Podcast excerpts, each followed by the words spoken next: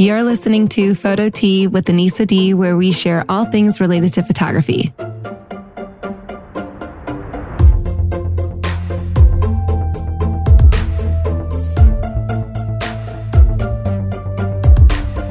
Alrighty, welcome to episode three of Photo Tea with Anissa D. On today's episode, we're going to be talking all about film photography and how to get started in film photography.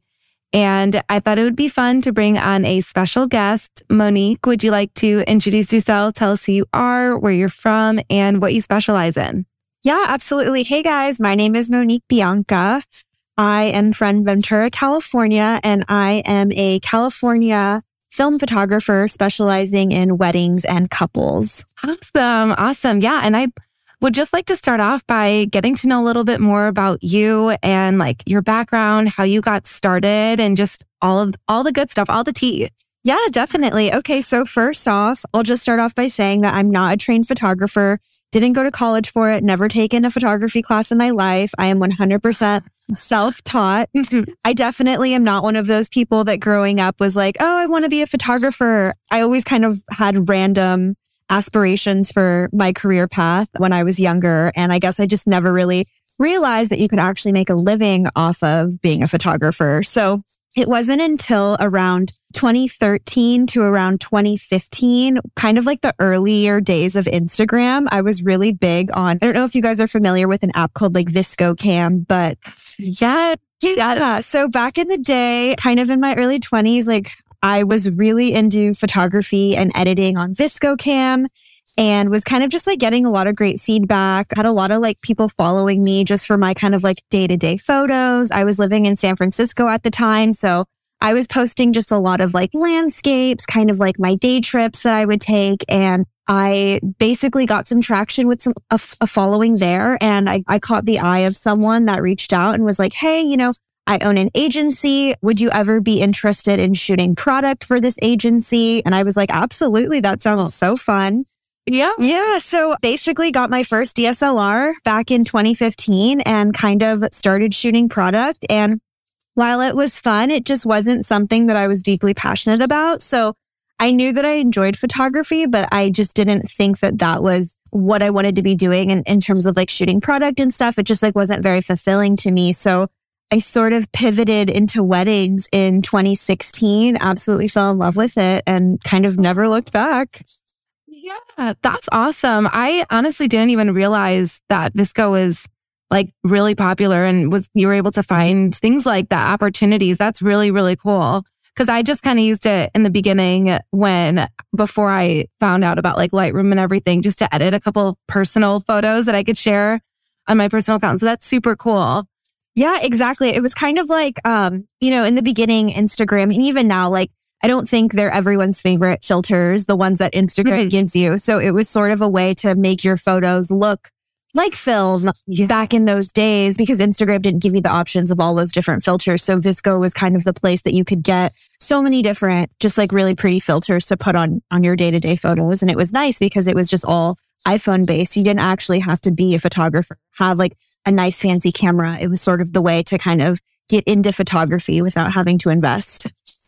Yeah, absolutely. That's super cool. And I know you you mentioned filmed. I I think I forgot to mention that today we're going to be talking all about film and just maybe I did already mention it, but just film photography and everything. But I, I know that you said you started off with a DSLR camera. What did you start with and how did you get into film? Right. So I actually always shot film for my personal life. I started shooting film probably around high school. I would go to like CVS or Walmart and I would buy like those Fujifilm disposable cameras yeah. And I would basically just like bring them to school and kind of, this is like pre iPhone, pre smartphone. Oh my gosh. So I would go, um, and for reference, I went to high school from uh, like 2005 to 2009. So mm-hmm. back in these days, you know, that like camera phones were a thing, but it was like really grainy, really pixelated flip phones. So mm-hmm. yeah, disposable cameras were kind of the thing to do back then. So I would just tote them around school. I would bring them to house parties and I would take pictures and I would basically post them on MySpace. And like so many people would just be oh like, these God. photos are amazing. Like, what kind of camera do you have? And I'd be like, it's just like a film camera, you know, like nothing crazy. Hmm. So yeah, I shot film for myself for years. You know, I would take disposable cameras would be on vacations or just anywhere that I would go. And then I bought a Canon AE1 back in around those same like early Instagram days and loved it. Like I said, would just shoot it for myself. No pressure, you know, get, uh, this is back when like one hour photo was still a thing as well. I'd go to CVS, drop my stuff off, and then I would be able to kind of pick everything up. I would get prints at the time. And mm-hmm. yeah, so I started shooting film back then. And then I was about maybe like two to three years into shooting weddings. And while I was enjoying it, I feel like I was kind of like losing, I guess I was feeling a little bit in a rut creatively. And mm-hmm. I was kind of trying to decide like, okay, like I really enjoy weddings. I'm getting booked. I have a consistent clientele, but I wasn't really like feeling passionate about like the work that I was producing. Not that the photos like weren't beautiful. I think I was just not feeling confident in the consistency of my digital work in how I was editing. So I got married in 2019. And because I'd always loved film photography, it was really important for me to have both a digital photographer and a film photographer. So um, in 2019, when I got married, I hired a digital photographer and I hired a film photographer. And I also hired a videographer to shoot only Super 8 film because that was also something that was really nostalgic to me, kind of like growing up watching my grandparents' old Super 8 films. I just like really oh, loved that. that.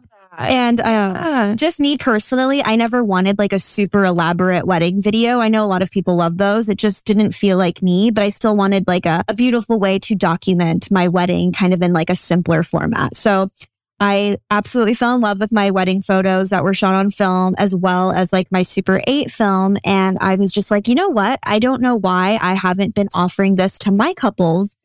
And that sort of inspired me to then start offering it to my couples. As I said, because I shot film for so many years for personal use, there's no mm-hmm. pressure, you know, like you're doing it for yourself. If the photos don't come out, they don't come out. So shooting it mm-hmm. for weddings is like a completely different ball game. And I feel like it was like a bigger undertaking. And I was like, if I'm going to do this and I'm going to offer this to my clients, like I need to perfect it. I need to make sure that I know exactly what I'm doing. I need to make sure, you know, these are other people's memories. It's no longer just your memories. And the, the beauty of film.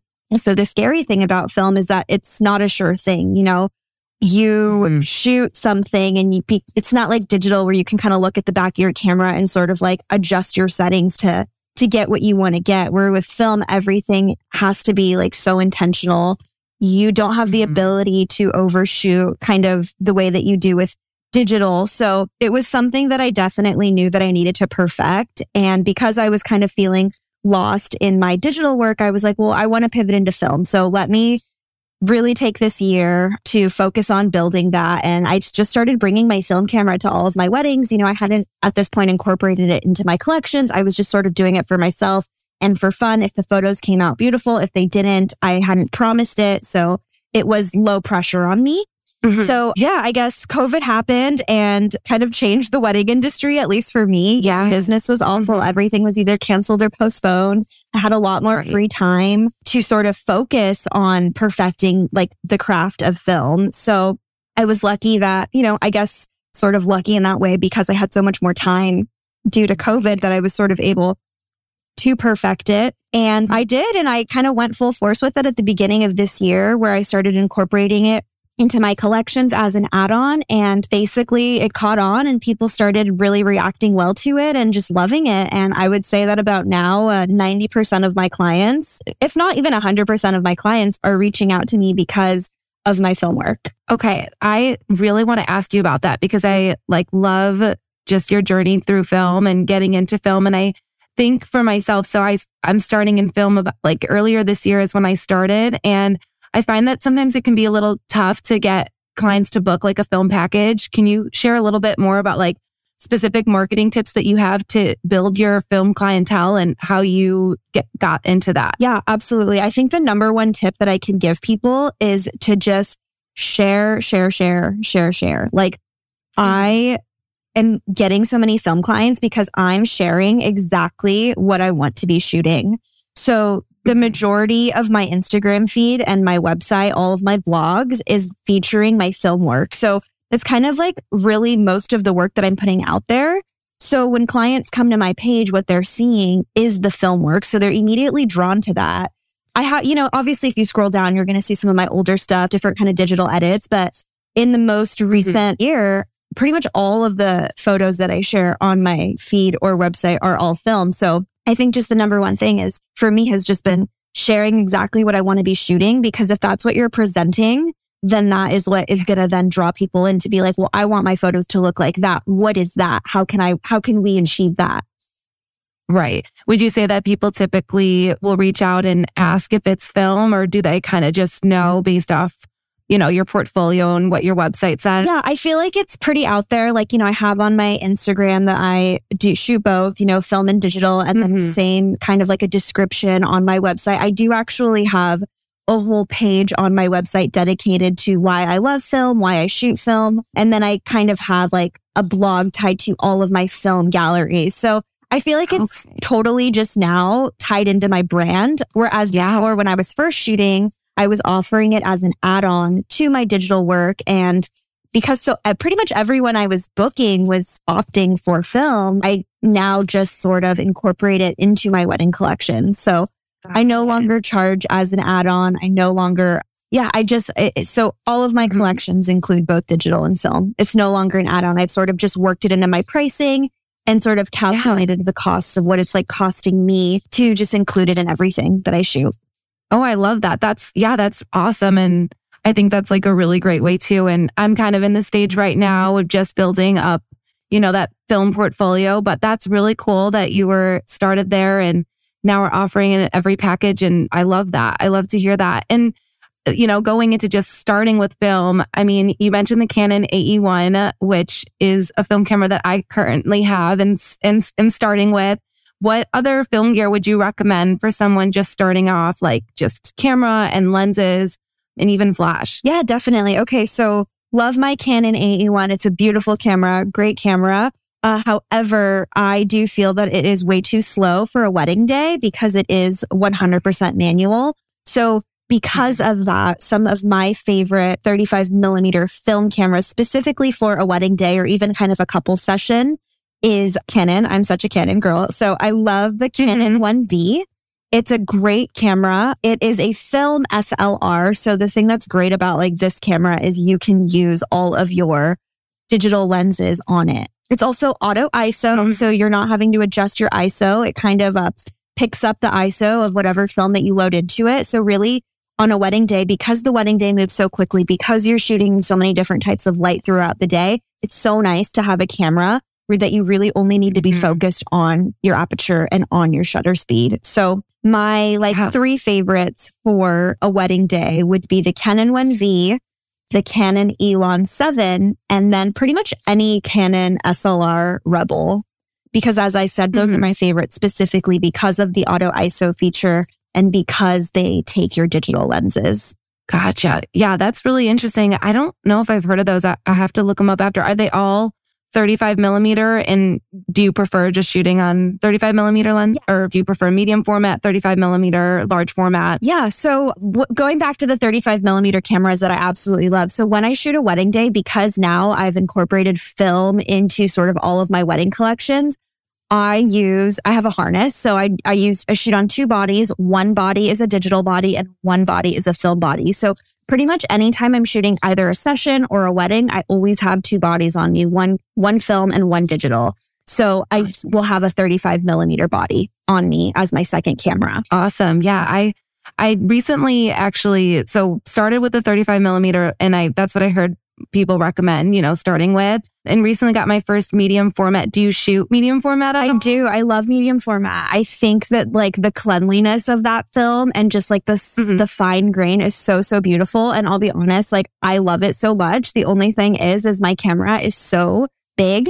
I have the Pentax Yeah. 645, and so while I do love it, it's not realistic for me to shoot like a full wedding day on it as I do with my 35 because obviously the Mhm. 35 is so similar to the digital body that it just hangs on my body and it's not such a big undertaking to pull out like it is my medium format. So I do shoot medium format on a wedding day on the slower parts of the wedding day.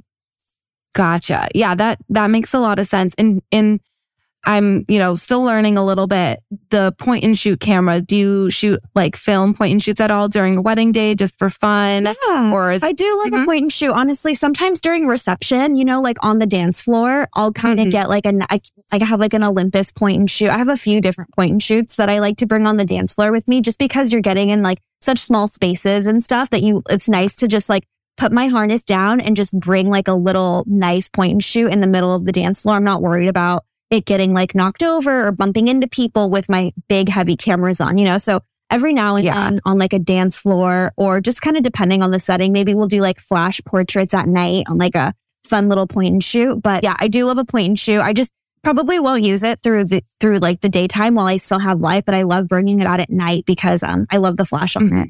Yeah, absolutely. And that actually, you know, brings me to my next question. I wanted to know what you, some of your biggest tips are for shooting like in film in low light. You know, do you use flash and what would you recommend? I don't, I guess how important is like film speed in regards to low light settings? Yeah. So two of the cameras that I mentioned earlier, the 35 millimeter SLRs that take the digital lenses, one of them being the Canon Elan 7 and then like any SLR Rebel. Those actually have like a nice little tiny film attached to them. So when it gets dark or, you know, when there's no more light left, I pretty much just like pull up that little flash and I have like a Mhm. built in flash already on those film cameras. So I'm not needing to attach anything else to it. Some of the cameras though don't have the built-in flash like the Canon 1V it takes an external flash so the flash that I use on my digital camera is uh, like the Canon Speedlite but you know you can pretty Mm. much use any flash on it just as you would your regular digital DSLR you know? So like a lot of people like Godox or Yongnuo you can uh, pretty much it has the same hot shoe. These the film cameras that I mentioned have the same hot Mhm. shoe as like a Canon SLR would. So you can pretty much attach any flash to it. And I guess like my number one thing for shooting flash on film because it is so different and you know at least with digital like flash can just be so funky sometimes that you're always kind of having to test Mhm. your light, test your flash, adjust your settings. The nice thing about putting attaching a flash to your film camera the number one tip I give is just read your light meter. If your light meter is in the middle and you have your flash on, more than likely your photo is going to be exposed with flash. Mm-hmm. Yeah. So really just like watching your light meter at night once you have your flash attached is like, I think like if you have that, you have it at the center of your light meter, then you're good. You're good to go. Awesome. Yeah. And do you use like an external light meter, just the one that's in already built in your camera? I actually just use the one built into my camera. I know that a lot of film photographers Okay. like to carry around light. I just mm-hmm. personally don't, and I have never really had an issue. Yeah. Super cool. Yeah. That's what I've been using so far. And I wasn't sure if I should get the external light meter. I'm just, you know, step by step. No, and there are some But that's good to know. Yeah, sorry. There's there's a lot of good inexpensive ones, you know, on Amazon that are Mhm. tiny and can just like fit in your pocket or your fanny pack or anything that you use on a wedding day. Yeah, no, that's super helpful. Thank you for sharing that. And then I guess my next question would be the actual film. Um, you know, how important is that like, you know, ISO number, the as I know that there's like Portra 100 or is it Portra 200, Portra 400, Portra 800. What is your favorite like color film to shoot with and how important is that number? Yeah. So my personal favorite, I know it's like a boring answer, but I'm like very ride or die for Portra 400 made by Kodak. Mhm. I love it because as I, it's just, it, it just like, it's the perfect ISO. It kind of sits in the middle. You can kind of shoot it in low light. You can shoot it when you have a lot of light. I just love like the whole Portra series. So the 160, the Yeah. 400 and the 800 and Portra is called Portra because it was actually designed by Kodak specifically for weddings and portraits actually. So I think it's very forgiving on like skin tones and kind of just kind of keeping those just more true to color, you know? Yeah, definitely. And then as far as like black and white films, do you have a favorite for that too? I do. Yeah. I, again, so ride or die for Kodak. I like the Tri X400. Like I said, the 400 is kind of like that mid speed that is kind of very mm-hmm. consistent throughout lighting throughout all, you know, throughout the entire day. So I usually stick to 400. If I can't find like speed 400, which is like pretty common right now, just because the film shortage is real. I will pretty much go to like Portra 160, Portra 800, or Kodak 200. It just kind of depends, but 400 is kind of my sweet spot, and that is that is usually the ISO that I like to stay at for film. Yeah, definitely. And I, you know, recently have been looking for the Portra 400 and it's been, like you said, hard to find. Where do you like recommend buying film? Because I know like Amazon has just been jacking up the prices. Oh, yeah. So do you ever get like older film on eBay or anything like that? Um, I don't buy expired film only because uh, when I'm shooting it for my clients, I want the colors to be super consistent. And when you buy expired film, you just never know. I mean, if I think it's like a, if it's a fun creative project, by all means, buy any sort of film that you want. But for clients, I'm a little pickier with, you know, I just want everything to come out consistent. So anytime that I can find Portra 400, I buy in bulk. So right now, like my main places that I buy is like B&H, Film Supply Co., Amazon if I'm really in a pinch and I just like need it quickly because obviously it gets delivered like within two days, which is so nice. And then honestly, yeah. check your local camera stores. I have two in my area. I live in California, but if you're here, Dexter's in Ventura and uh, Richard Photo Lab. So yeah, any local camera store, a lot of times like they don't, a lot of them aren't on social media. They don't have websites, but if you just give them a call and you say, Hey, do you have any Portra 400? Nine out of 10 times they do. They just don't advertise for it, you know? So anytime you can get it at your local camera store, I recommend stocking up. Yeah, definitely. I have to do, I have to check. I got to find my favorites. I still haven't found like my favorite camera store nearby. And I also am still looking for like a favorite film lab. Do you have one that you go to locally or do you send your film somewhere else? Like, what is your film development process? Yeah. So honestly, I wish I was more savvy in the process of like doing my own film and doing my own processing and scanning. I just personally don't have the time for it. And it's so much to learn, right. tons of chemicals, and I just don't have the mm-hmm. space for it at home. But I do have a favorite film lab. They are called Richard Photo Lab and they are based in California. And I actually started using them because the lab is based out of my hometown, Santa Clarita. So when I was kind of in that process of trying to perfect film, I was shooting so many rolls to kind of test the light. Okay, what stock do I like? And I was able to just go in and drop off my rolls, get my scans back. And I was able to really talk to like the lab technicians and talk to them about my process and tell them, you know, hey, like I shot this roll and I'm not really liking this. So they were so, so helpful. And now that I live a little bit farther away, um, they're only about an hour. If I have a really, really big load, I will go and drop it off in person just because I get paranoid about things getting lost in the mail. Right. But pretty much when I'm mailing it in, it's so, so seamless. I've been using them now for a few years. So they're really helpful. They do uh, like lab scans and then they also do like custom scans. So if you're sort of like a new film shooter and you're unsure of like how you want your scans to look, I recommend just kind of doing the Richards way scans, which is sort of like the lab's best judgment. They sort of will process your scans and create them like based on their judgment, based on like the best lighting and stuff like that. So I recommend like a lab's judgment for if you're still sort of learning. And then a lot of like more seasoned photographers do custom scans where they can sort of manipulate the film a little bit, whether that's like pushing and pulling to make it a little bit darker or brighter, just based on your photography style. So I can't recommend Richard Photo Lab enough. Yeah. I'll have to check them out because I've been looking for one to help me match the colors. I feel like recently I've been getting my film back and I don't feel like it's the same that I've been seeing you know, from other professional photographers. So I, I was actually curious if you edit the photos at all after you receive them or if they just do everything at the lab to get them to how you like. Yeah. So the beauty of Richard is they have a custom scans option and they are like great with communication. So if you send them examples of what you want your film to look like based on other photographers that you're inspired by and you like send them screenshots, they're able to kind of match that as closely as they can based on your scans. And yeah, so I use a Noritsu scanner. So Richard specifically uses like Noritsu and Frontier, and those are like their two main scanners that that they use. And basically each scanner kind of gives off different tones. I personally prefer Noritsu for my scans, but I know a lot of friends that use Frontier and the scans are beautiful on their work. It's just like a style preference, you know. I think Noritsu is a little bit more maybe violet, where Frontier is a little bit more green, kind of pulls more green. So it's just a mm-hmm. preference. Mm-hmm. And if you're kind of unsure of what scanner you like, I would recommend sending in a roll and asking for both. And you can kind of see like the same um, settings on both Noritsu and both Frontier and kind of compare like, oh, well, I really like these colors. So I think I'm a Noritsu gal or a Frontier gal, you know? Yeah. Uh, I really like that advice because I I've only actually tried Frontier before with a different lab and I wasn't sure the difference. I kind of just went with what they recommended me, but that's actually really good advice to ask to send both in and see what it would look like. Cause I'd love to be able to compare my work and just what I've shot and the different scanners. So that's really good advice. I, I'm going to take Yeah, that and use that. Yeah.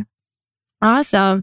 Yeah, no, that's super helpful. And I, you know, I think you helped really answer some of my questions about, you know, film labs and printing and things. And I wanted to know, do you do you just get the digital copies or do you ever get physical like prints in your hand to give to like wedding clients as a gift afterwards? Is that something that you Yeah, ever do? definitely. If it's like expressed to me, like in the consultation process that my clients are really like wanting prints, then I would, I will Mhm. offer prints. But uh, a lot of times, like I have like a store set up in my, like how I deliver my client galleries. And if they really love a photo, then they're able to sort of just um, create prints through there. So I get uh, universal scans through Richard, which basically means that the the quality of the image is going to be able to be blown up if a client wants to create do like a wall print. So different labs offer like different sort of scans, and I always like to do like universal because it is able to be blown up and, and printed if the client decides to want to do that in the future. Yeah, that's so interesting. I didn't even think about that, but I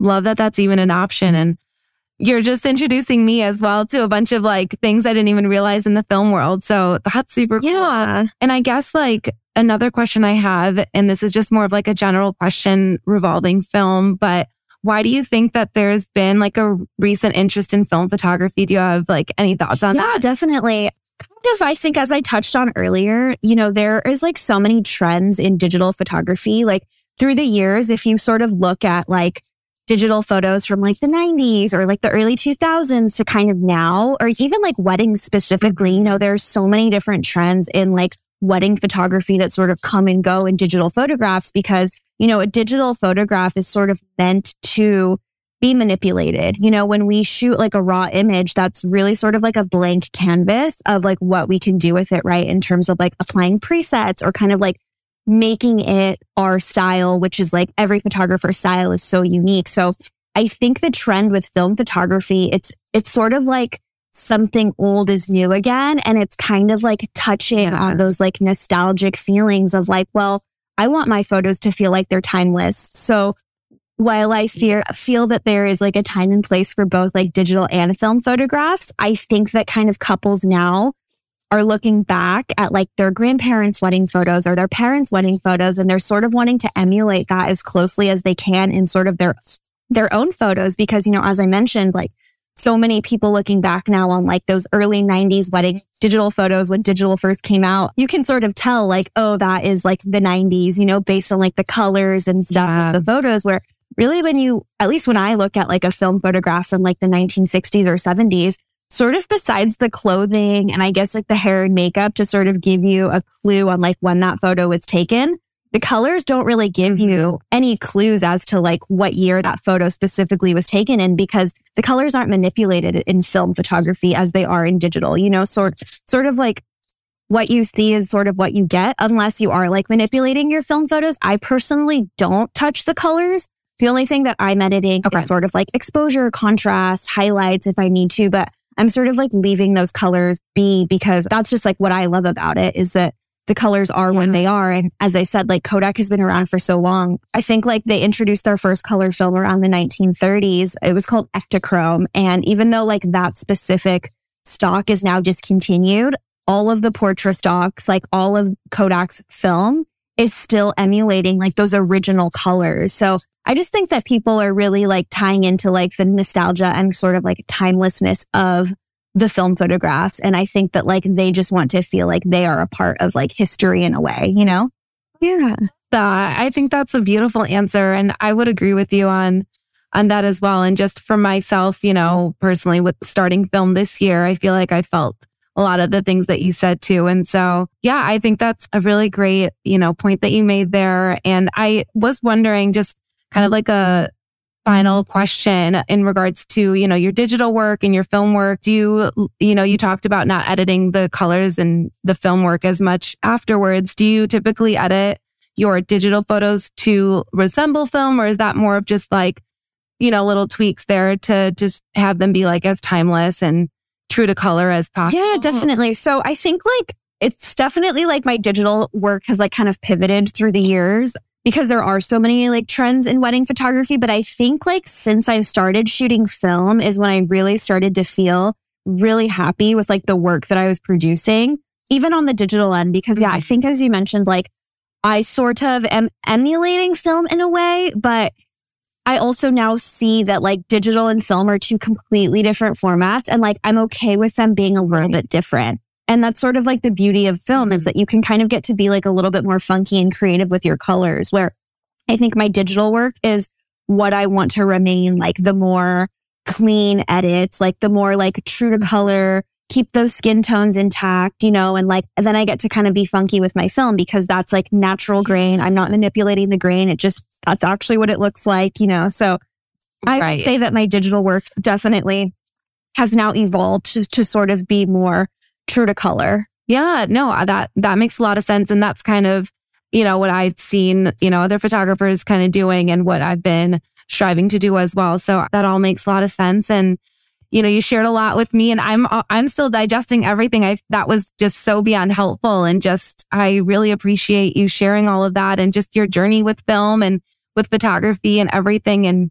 you know, getting to be creative. I definitely see myself feeling more creative as I, you know, have film and you know, with my new medium format camera and the 35 millimeter, it's just, it's just been a lot of fun this year and just being able to get creative and try new things. Like, yeah, it's so much fun. And honestly, like, again, like the number one piece of advice I can give to shooters wanting to experiment with film or get into it is just practice, practice, practice. Like start bringing a film camera on your vacations, like start bringing them to like family gatherings, start bringing them like really everywhere that you go and start testing film and all, to, all different types of light, you know, like bring a flash if you're not sure how that works, buy a point and shoot, you know, those are pretty inexpensive. And it's just like so much fun to experiment with because as I said, it's not a sure thing. It's sort of like inspiring in a way that like everything has to be more intentional. So just practice make, really does make perfect. And yeah, just practice, practice, practice. I love that. Yeah. Thank you so much for sharing that. And for all of your great pointers. And I really appreciate you for coming on today's podcast and talking all about film.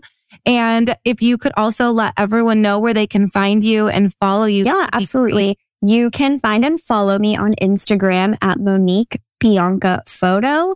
And you can also visit me on my website at www.moniquebianca.com. Awesome. I will also make sure to put your information in the description. So if you guys want to go and follow Monique, you can do that. But yeah, thanks again so much for coming on the podcast today. And for those of you who listened to the end, thank you all so much for listening to today's episode. And I will see you guys next time. Bye. Thank you for listening to Photo Tea with Anissa D. If you like today's episode, please let me know by leaving a review and make sure to follow for more episodes. You can also follow me on Instagram at Anissa D Photography. See you back here next time for a new episode. Bye.